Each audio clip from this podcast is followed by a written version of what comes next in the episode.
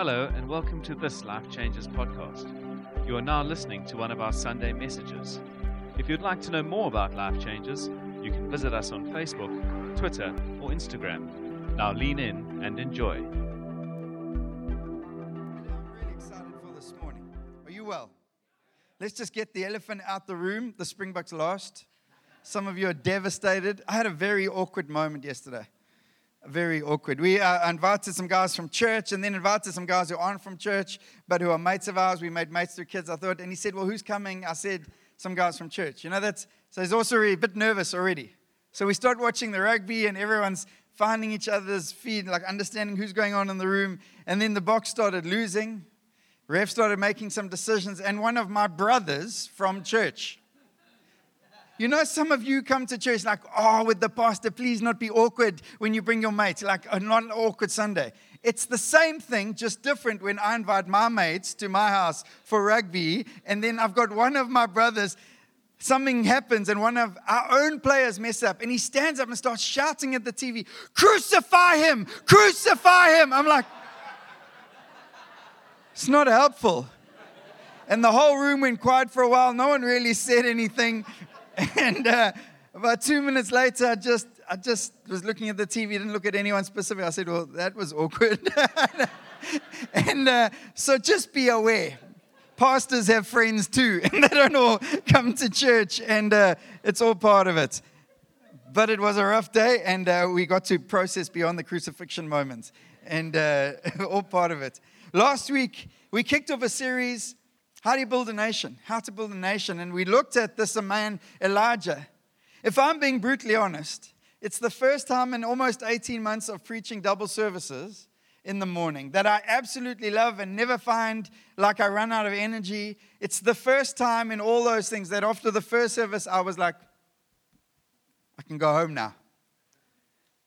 Because I realize that we're not playing games here now. I realize that when we're speaking into our nation, there are passions, there's fears, it's all very real. It's not someone else's life and someone else's story. It's very much our own, it's very real. And when you tell a story like Elijah, this man who should have high God confidence for seeing a victory over the 400 prophets of Baal, and if you haven't listened to it, I don't often say it, but please go and listen to it.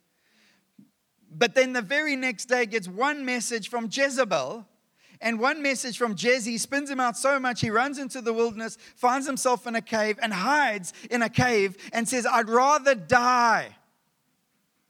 But the day before, he had this massive God victory. The day before, 400 prophets of Baal were put to death. The day before, guys like Elijah, the man, the man, God's man on the You think he's like, God confidence is here. Just one message from Jesse, and it all falls apart. That's how the enemy knows our spots, our little things. That's us one message, just one message from a friend, one challenge from a person in your past, one reminder of something you've broken, or one Facebook post, one, me- one news report on News 24. And the reality is, every man and every woman outside of a posture of faith can end up in a cave wanting to die. And so after the morning service, I realized we're not playing games and it's not about fight or flight. It's a, that's, that's psychological language. The biblical language is fear or faith. My job is not to tell you where to live or how to live there. My job is just to present God's truth and challenge in the way we make decisions that when we make decisions in faith, in faith, there's a God story on the other side. And that's all I want for God's people. It's not the privilege of a pastor to tell God stories. It's every son and daughter has the privilege of telling dramatic, glorious, wondrous God stories in our life. But I'm telling you, it only happens when we position ourselves and posture ourselves in faith in what we believe above the circumstances, above the realities, above what we read, and above the messages from Jezebel in our lives. Maybe your Jezebel is called Rowan or News 24 or Facebook. I don't know. But I'm telling you, we all have one. And we all have those moments and possibilities where we can go from faith heroes to faith zeros. And God says, I don't want that journey for my people. So preach the word of God because there's not just fight or flight, there's something even worse, something even more subtle, something called freeze. We can't fly, so we're just going to freeze. We're just going to stay in the same place and not move. If I just don't move, the lion won't eat me. that didn't work out well. Sorry. Some, it's my imagination. But um, I, I personally would run. But um, But in our souls and our spirits and in the health, when our soul starts to freeze and we get stuck and we just don't know if we can move, I'm telling you, it's not faith that's driving our story and it's not faith that will determine the miracles and the possibilities of what we sing about. It is a fear that's determining I'm anchored here. I can't move, not because it's the right thing to stay, it's just because I don't have faith to move one step. I love that God calls Joshua and says to Joshua, eh, Joshua 1 verse 3, he calls him to this big story. It's everywhere your feet shall tread, I'll give. And we used to sing that song. Everywhere, I actually can't remember how it went, but I remember singing it some song about feet treading, and that would be my land. But then three verses later in Joshua 1 verse 6, there's this, but courage to you. Be strong and courageous. Why? Because to take the land that God would give to him, Joshua had to put feet on the ground. He had to put one foot in front of the other towards giants, towards challenges, towards trials. He had to put foot after foot on the ground. But God said, You need strength and you need courage to put those feet on the ground because courage and faith stories look like where men and women put feet on the ground. And I presented last week a theology, a theology of place, a theology that I don't think you and I are here by mistake or actions. No, Paul writes it in Acts 17 from one man Jesus, he made every nation of men that they should inhabit the whole earth, and he determined the times set for them and the exact places where they should live. So either Paul's lying or we're getting to choose, and I'm just a result of some Dutch guy out of Netherlands or Holland or wherever who left the nation and ran to the bottom of Africa and, and I'm here. No, I honestly believe that if I, in faith, will posture myself as someone say, God's got me right here. Now I can run. And maybe you even here out of rebellion. God can use that too if you'll turn back to Him. But if you're here, God says, exact times, exact places, I want to do something with you. What are you doing here? And that was the question that God asked Elijah multiple times. And I honestly think it's the question God and the enemy are asking the saints today.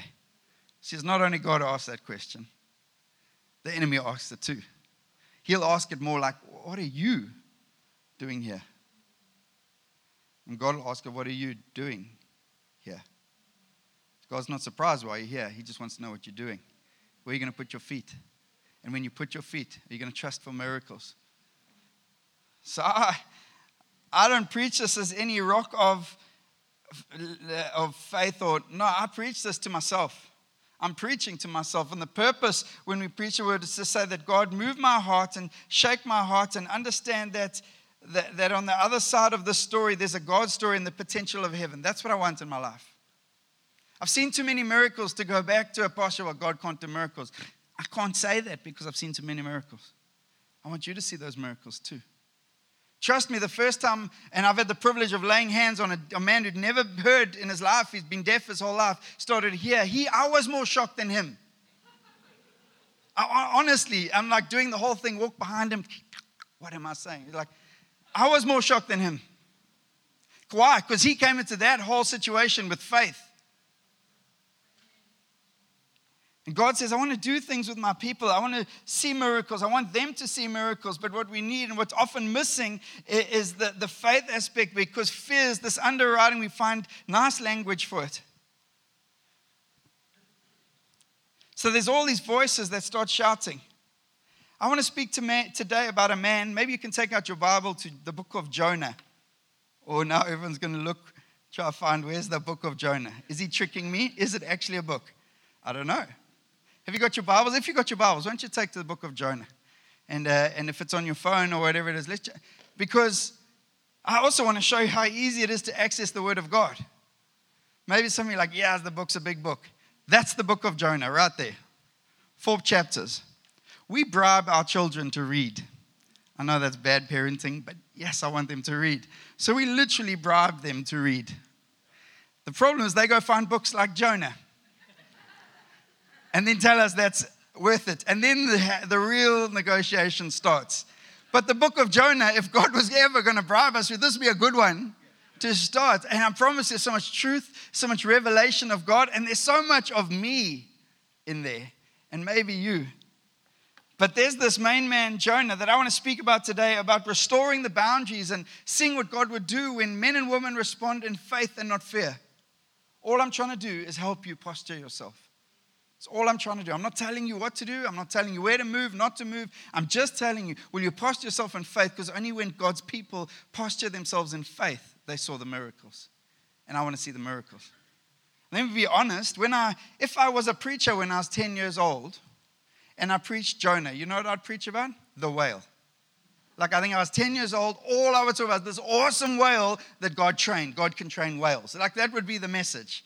That's all you would hear about this. Like, and I'll tell you a story about the aquarium and dolphin jumping, and then this whale God trained. That would be the story. Not very good. You probably wouldn't come back the next week. If I preached Jonah when I was 20, full of confidence, no kids, no real, just taking over the world, I think it would be about how much of a wimp Jonah is. That's, that, the 20 year old Mark would be like, Yes, Jonah, you're a wimp. Eh? Like, is God a whale wimp? Like, it's like the whale and the wimp. That might actually be a great series for Jonah. I, I don't know. Then there's when you turn 30 and all of a sudden I'm married, got a bit of a job, a bit of a career, a bit of a thing going on. It's like, oh, maybe Jonah had a point. like, uh, Nineveh was a rough spot. There's, even the king of Nineveh says there was crime and violence there. What about when I'm 40 now? three kids, living in a place of crime and violence. Maybe more for Barry, Lord. Thank you. Thank you. But when you're 40 now, three kids, their futures to consider. Maybe you start thinking, shucks, maybe I want to be a Jonah. Maybe I, I want to run. Maybe it doesn't look so bad to get in a boat put my head down and sleep. But that's why we've got to go to the Word. That's why we got to look at these characters who God used. Understand in those days, God couldn't speak to everyone in the crowd. The Spirit of God hadn't been poured out, the curtain hadn't been torn. So he would speak to prophets, he would speak to men and women, he would come directly and speak. And so Jonah was one of these guys that God spoke to. The difference for our age and the age upon which we live, we don't have the excuse God doesn't speak to me.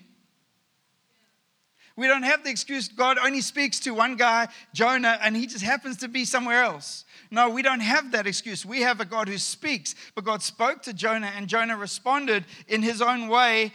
And we get to learn, and the reason we preach the word of God and we look at these characters is because God's revealing something of himself, but he's also wanting to revealing something of ourselves to us.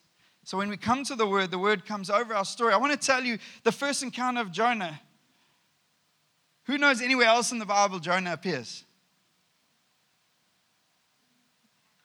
Jonah appeared somewhere else in 2 Kings. And he appeared in 2 Kings chapter 14. And I'll read it to you. And there's a whole bunch of chaos going on, and there's some pretty bad kings in charge, and there's some chaos in the land. And this is what it says In the 15th year of Amaziah, son of Joash, king of Judah, Jeroboam, son of Joash, king of Israel, became king of Samaria. Don't worry. And he reigned for 41 years. He did evil in the eyes of the Lord and did not turn away from any of the sins of Jeroboam, son of Nebat, which he had caused Israel to commit. He, he's a bad man. He's not a good king, he's an evil king. It says he was the one who restored the boundaries of Israel from Lebo Hamath to the Dead Sea in accordance with the word of the Lord, the God of Israel, spoken through his servant Jonah, son of Amittai, the prophet from Gath Hepher. The Lord had seen how bitterly everyone in Israel, whether slave or free, was suffering. There was no one to help them. And since the Lord had not said he would blot out the name of Israel from under heaven, he saved them by the hand of Jeroboam, son of Joash. Let me help you understand what just happened there. There's a bad king in town, he's in control. The Bible said God never would turn his back from Israel, actually, would never do that. So God takes a man named Jonah, son of Amittai, the prophet from Gath Hepher, and every commentator that we don't have, the Bible doesn't say it's the same Jonah from the book of Jonah. It just says Jonah, son of Amittai. That's a coincidence.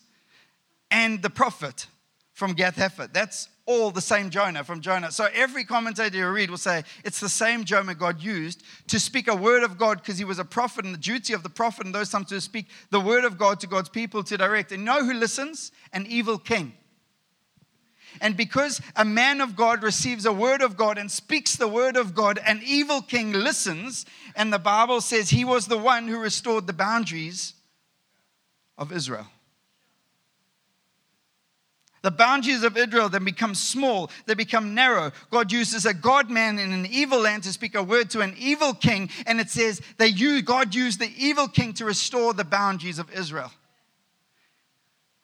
What is the role of the believer when the times are evil? That.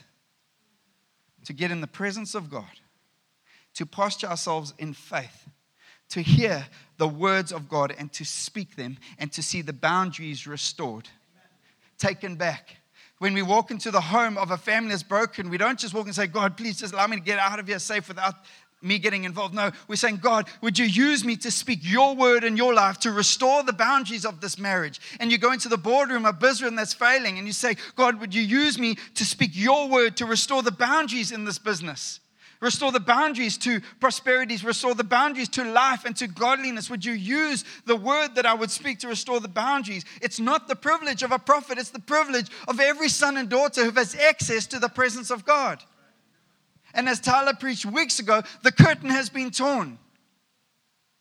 You and I have the privilege and the responsibility to speak the word of God that restores the boundaries even where the kings are evil. And I'm not talking about presidents now, I'm talking about us. And I love the fact that God uses this man who later gets proven a wimp to speak the words. But then let's jump to the book of John. You see, I, I, just one thing about boundary lines, and I preached it a while ago, and I absolutely love it. Psalm 16 Lord, you alone are my portion and my cup. You'll make my lot secure. Who secures your lot? Now, God secures your lot says, The boundary lines have fallen for me in pleasant places. Surely I have a delightful inheritance. What happened to the people of Israel? Their own brokenness, their own intermarriage, their own broken ways allowed their boundary lines to become small, and the enemy took the territory that God had given them, and God uses a God man to speak to restore the boundary lines. It's our responsibility in these times. What are you speaking right now? What are you speaking right now? What have you spoken this week? What have I spoken this week over this nation, over my family, over my wife, over my children? Because here's what the Bible says that our words have implications. And when our words are mixed with faith and the Word of God, they restore boundary lines of nations, even when evil kings might be in rule like this one. I love and I'm so encouraged at our staff meeting on Wednesday Janae shared something which was powerful, which I didn't know. That three years ago, a young lady who was in a tough relationship and as a result of it had a broken bone in her shin had come to this church.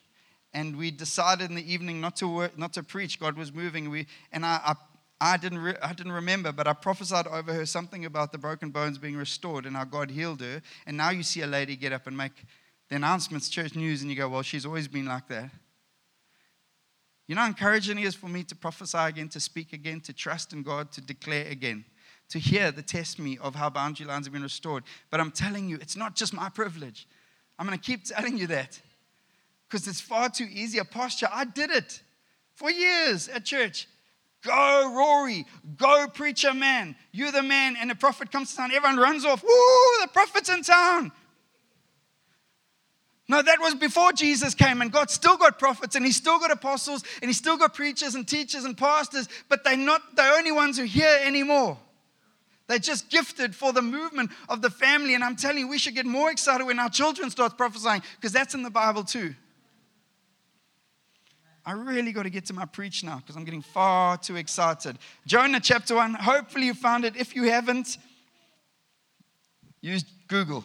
Um, verse 1 The word of the Lord came to Jonah, son of Amittai Go to the great city of Nineveh and preach against it, because its wickedness has come up before me. But Jonah ran away from the Lord and headed to Tarshish. He went down to Joppa, where he found a ship bound for that port. After paying the fare, he went aboard and sailed for Tarshish to flee from the Lord. So Jonah's this gifted and anointed guy who's spoken, and a whole nation's boundaries were restored. But then God speaks an interesting word. He, he doesn't say, just receive my word and give it to someone else. See, let's think about the first one. Jonah, here's the word, and the word's actually for the king. And it says that this evil king restored the boundaries of Israel. Now a word comes to a man named Jonah, who should have high God confidence like Elijah should have. And God says, Jonah, I don't just want you to speak to a king so he can restore the boundaries. Jonah, I want you. I'm going to speak a word to you, and I want you to go and restore the boundaries to a city called Nineveh. I've been in church forever, uh, and, and I've seen some people prophesy some pretty big things. But it's a challenge when you receive one. And now God says, I want you to do that. And that's what happens here. God comes to his man and God speaks. Says when God spoke a word to Jonah. Uh, please understand when God speaks, it's not a suggestion. It's not optimism or and God's not verbal processing with you. I verbal process. My wife knows I drive, I talk. It's weird. She's got used to it. It's taken many years. God's not doing that with you. When God says to Jonah, I want you to go to Nineveh. God's not verbal processing. When He speaks to you as a husband and says, I want you to take your marriage from small boundary lines where there's oppression or, or, there's no communication and there's a whole bunch of enabling of each other, I want you to take the boundary lines of their marriage and extend it. God's not suggesting it, He's telling you to do it. Remember, we use the name God sometimes like a fluffy cloud in the sky. God is ruler of the heavens and the earth. With one flick of his finger, he can calm the seas. With one flick of his finger, he could wipe out the earth. He can cause storms. He can do whatever he wants. When God speaks, you see, the word of the Lord came to Jonah. That's how it starts. And again, I'm going to remind us that the same man found it very easy to go to an evil king and say, The Lord says, but God comes to him and says, I want you it's a challenge now for Jonah. It's the same for us. And there are different words of the Lord. There's the Logos word of Lord written for us, laid out for us, clear and simple. There's the Rhema word of Lord that He speaks, and it's His Spirit revealing within inside of us. But either way, when God speaks, He's calling His people to respond. There have been times in my life I know God spoke. It wasn't, I can't tell you it was an audible voice. I just can tell you I was in the presence of God. See, what, what does Jonah first do? He says he leaves Lord. He leaves the presence of the Lord. What did David do? No, he got stuck into the presence of the Lord. What we challenged in Isaiah, he paused himself in the presence of the Lord. Jonah decides to run. Not from Tarshish, not from Nineveh, from the presence of the Lord. Here's what I promise you. If you would pause in the presence of the Lord and say, God, will you speak? You know what Romans tells us? Romans tells us that you can test and approve what the will of God is. That means there is a will of God, and that means you have access to test and approve the will of God. And prove the will of God. It says the good, perfect, and pleasing will of God. And I'm going to tell you, it's not always good, perfect, and pleasing to you. My kids don't always think, no, we're not getting you that thing right now because you're only 10 years old, and that's for an 18 year old. Judah doesn't think that's good for him. But if I were to give him a car right now, there would be chaos on the roads of Tableview. And people come to me like, What kind of father are you? No, I'm a good father. Because I'm a good father, I don't give my 10 year old the keys to the car. Says, Will you pursue his will? Will you know? And I would ask you and I would challenge you, and maybe you've never done it before because it's scary, because it's scary because maybe God's will isn't aligned perfectly with what my will is. I'm just telling you. So, so God says, I want you to be generous. I want you to give of your time, your energy, your gifts, your money, your everything. So what you don't do is you don't find yourself, well, I'm praying about doing. No, the Bible says do it. So when you start praying, God's just going to re- repeat what He's calling of you. And so we just don't do it. So we find ourselves outside of the presence of God and we're wondering why, God, where are you? No, He's always there. You've got to just get back in to hearing His voice. See, there's a drift inside of every one of us. There's a drift. That's why we've got to keep getting back into the presence of God. What was the old Toyota payoff line?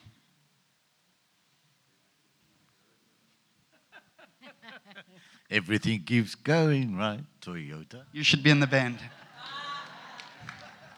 Everything keeps going right. Because we all have a drift. The only thing that holds us is the Logos and the Rhema word of God when God speaks. It holds our line. It doesn't matter the context, doesn't matter the storm. We hold our line. Why? Because in Jesus, there's no drift. And when I remain in Jesus, I don't drift. But when I pull myself out of Jesus, I start drifting. And one degree this year is 12 degrees next year, and it's 45 degrees. And four years later, look back, how did I get here? Well, you drifted. I want to speak. It says this so, word of the Lord came to, Nineveh, to Jonah and then says this Go to the great city of Nineveh and preach against it because its wickedness has come up against me. Doesn't sound exciting, eh?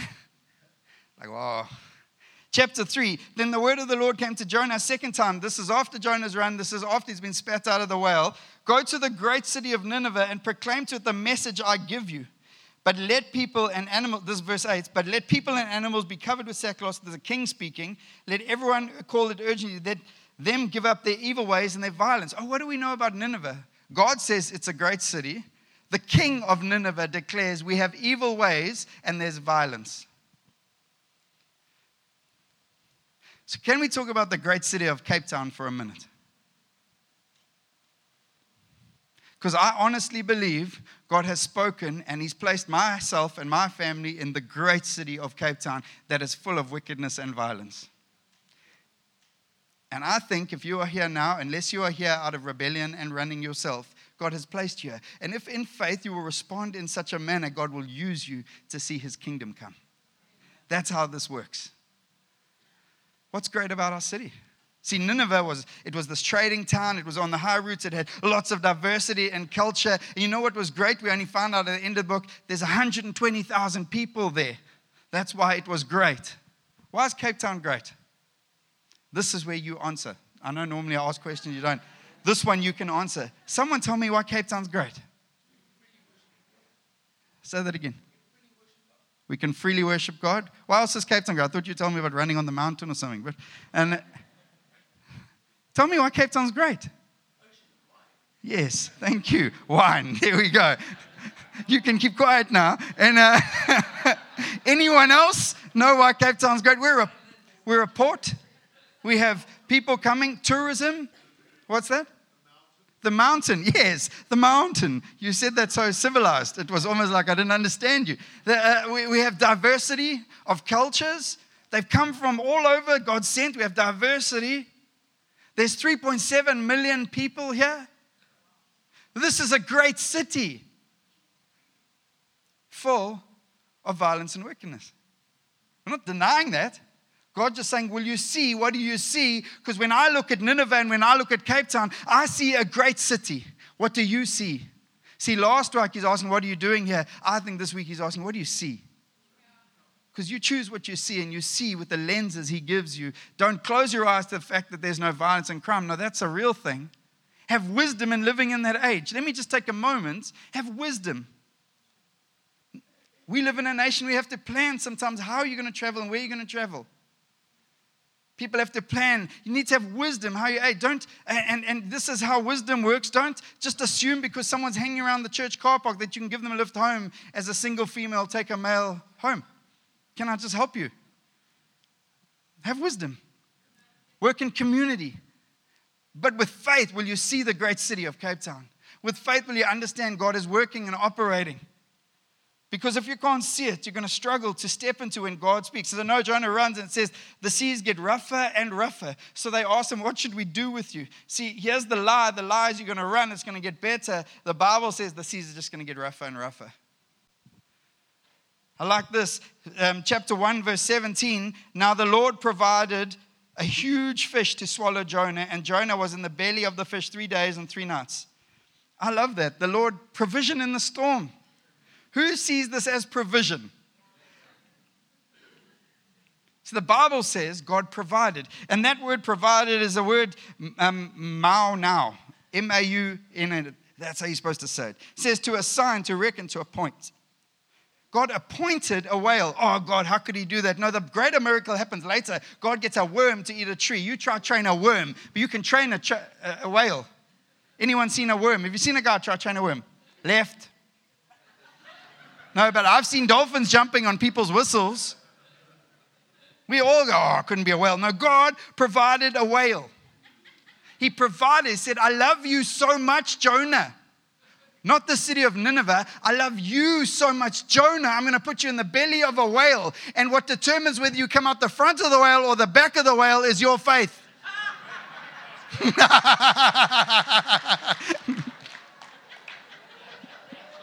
I think he could have come out the other way. I don't know. Is that just me? My imagination. I, I think he could have come out either way. But in the belly of the whale, Jonah cries out.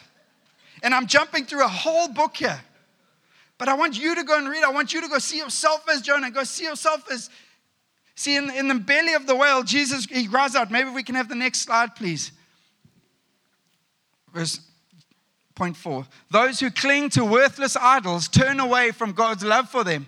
But I, with shouts of grateful praise, will sacrifice to you what I have vowed I will make good. I will say, Salvation comes from the Lord. Now, if you don't know the story, let me tell you what's going on here. He's bubbling aside in the belly of a whale. There's dead fish everywhere. It's smelly, it's stinky. He's in the middle of the whale. And he says, In this place, I will make a decision. Salvation comes from the Lord. He didn't know what would happen next. Whoop. Told you better than the other option. But he puts a stake in the ground. See, when the winds blow, you learn quickly the only way to secure yourself is to put a stake in the ground. Just go to Blouberg Beach on a windy day. You don't, I mean, I love the tourists when they come. You see the umbrellas, uh, tourist. What are you holding on to? See what Jonah did? He ran, he held onto a little boat. I can trust in a little boat. When we hold on to things that aren't Jesus, they're going to get exposed in the storms. See, I think God provided a storm and a whale because he's so committed to the call upon his son named Joseph's life. And he's so committed to the call upon your life See, what we do here is we do this. In chapter 4, verse 5, if you have your Bible on the screen, it's the next scripture. Jonah had gone out, sat down at a place east of the city. There he made himself a shelter, sat in its shade, and waited to see what would happen to the city. Then the Lord provided, God provider, a leafy plant and made it grow up over Jonah to give shade to his head and ease discomfort. And Jonah was very happy about the plant. But at dawn the next day, God, God provided a worm. God's doing a lot of providing here which chewed the plant so it withered. When the sun rose, God provided a scorching east wind, and the sun blazed on Jonah's head so that he grew faint. He wanted to die and said it would be better me for me to die. See, God will provide a branch, He will provide a worm, He will provide a scorching east wind. Why? Because He wants to provide salvation to a city. That was his end game, his whole game. And he doesn't just work through a prophet these days, he works through the sons and daughters of God who have been pulled into the story of God by the blood of Jesus. And when we get that, we understand that we're all Jonah, sometimes wanting to run, but God will speak again and again. And sometimes He'll provide a whale, and sometimes He'll provide an east wind, and sometimes He'll provide a financial storm, and sometimes He'll provide challenges to your marriage, and sometimes your kids won't listen to you. Why? because he has a plan for your life, and it's to see the kingdom of God come to great and violent cities just like ours. See what Jonah does? He goes and builds himself a fort, little shelter under a tree. That's what I did when I was a child. I built myself forts. I remember leaving home once, packed up one roll of toilet paper, one can of Milo. I'm gone. I'm out of here. Never see me again. Went to the garden, went in the bushes, built a fort. That's what children do. It's what fear brings out of sons and daughters of God. We act like children and we build ourselves a fort. We think they can hold us. And then God says, I'm going to provide a scorching east wind. I'm going to show you the only fort is the comfort of the King of Kings. Come to the fort. That is Jesus. At this time, we need to understand that our shelters become caves. And right now, I'm concerned for the church, not this church, yes, this church, but the church. The shelters of our financial situations. I'm fine. My house is fine. I've got my electric fencing. I've got my money in the bank. My kids are at the right school. No, sometimes, in fear, Those are caves. They look like shelters, and when the storms blow, I promise you they won't hold. But you can do all those same things in faith and watch what God would do to a city, a great and violent city, if we will trust Him. I'm just trying to affect your posture. Do you not think the enemy could get a message to you? Like Jonah, maybe you're running or you stowed away in a little boat do you feel like you've been cast overboard? What you go read in this, he gets cast overboard. Maybe God provides a whale. We have the band up? Maybe God is speaking again. Sometimes God just wants to get our attention. I love that. Chapter 3 just starts like this. And God spoke a second time to Jonah. What did God say? Well, I'm going to fix everything I said to you. There. Why don't you go to. No, God says, This is what I got for you. You know what the number one thing I hear from people in counseling is God's not speaking. What should I do with my life? And the pastors in the room would nod with me. What's the purpose of my life?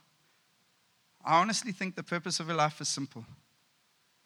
Listen to the voice of the glorious King and do that.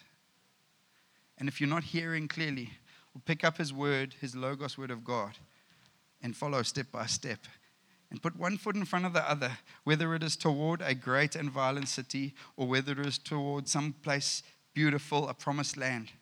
Even the promised land journey had rivers to cross. I've said it many times, I'm going to say it again. For David, the safest place he could be as a 16 year old kid was on a battlefield with a Goliath in front of him. For Daniel, the safest place he could ever have been was in a pit with lions for Meshach, Shadrach, and Abednego, the safest place they could ever have been was in a fiery pit. Why? Because Jesus was with them. The safest place you and I could be right now is in the presence of our King, listening to his voice and just putting one foot in front of the, other, being faithful and obedient. Obedience opens up the measures of heaven. Obedience leads us to an inheritance. Obedience comes, says, the God of heaven can speak louder than the voices that are shouting and the Jezebels of this world. I've got Jezebels in my ear. I'm just telling you every day, and so do you. And the only way we silence them is not by giving them attention. The way we silence them is by giving Him our attention. I'm trying to posture you. I'm not telling you what to do. I'm just trying to posture you before the God of heaven. My job is to preach the word of God so that you can position yourself before the God of heaven and allow faith to rise where fear wants to sing its song over you. So that courage arises in the midst of a storm. And we realize that I'd rather be in the middle of a storm in a dinghy boat with Jesus than on the Titanic that thought it could never sink. And that's what man thinks. Man thinks they can build in ways and measures that will never sink. And statements were made about that ship and the statements are made about financials and politics of nations in this world right now. And God says, Will you read my word? Will you posture yourself? And will you go to a great and violent city? Because of this promise. Can you close your eyes, please? Psalm 91. Whoever, can you say whoever? Whoever dwells in the shelter of the Most High will rest in the shadow of the Almighty. I will say of the Lord, He is my refuge and my fortress, my God, in whom I trust. Surely He will save you from the foulest snare and from the deadly pestilence. He will cover you with his feathers, and under his wings you will find refuge. His faithfulness will be your shield and rampart. You will not fear the terror of night, nor the arrow that flies by day, nor the pestilence that stalks in the darkness, nor the plague that destroys at midday. A thousand may fall at your side, 10,000 at your right hand, but it will not come near you. You will only observe with your eyes and see the punishment of the wicked. If you say, The Lord is my refuge, can we say that? The Lord is my refuge. And you make the Most High your dwelling, no harm will overtake you, no disaster will come near your tent. For he will command his angels concerning you to guard you in all your ways, so they will lift up your in their lift you up in their hands, so that you will not strike your foot against a stone. You will tread on the lion and the cobra, you will trample the great lion and the serpent. Because he loves me, says the Lord, I will rescue him. I will protect him, for he acknowledges my name. He will call on me, and I will answer him. I will be with him in trouble. I will deliver him and honor him. With long life, I will satisfy him and show him my salvation. And Lord, like Jonah in the in the belly of a whale, maybe for some today and others in different postures and positions, we cry out, Salvation comes from God alone. My salvation comes from you alone. And when we ask the question by you or the enemy, What are you doing here, Mark? We have an answer. And when we ask the question, What do you see? we have an answer. And our answer is determined by our posture in the presence of the King. Right now, let courage come to your saints, God. Let faith arise, let vision arise, and let us see you again. Let it not be the passion of a preacher this morning, I pray, God, the presence of the Almighty. Let us posture ourselves before the King.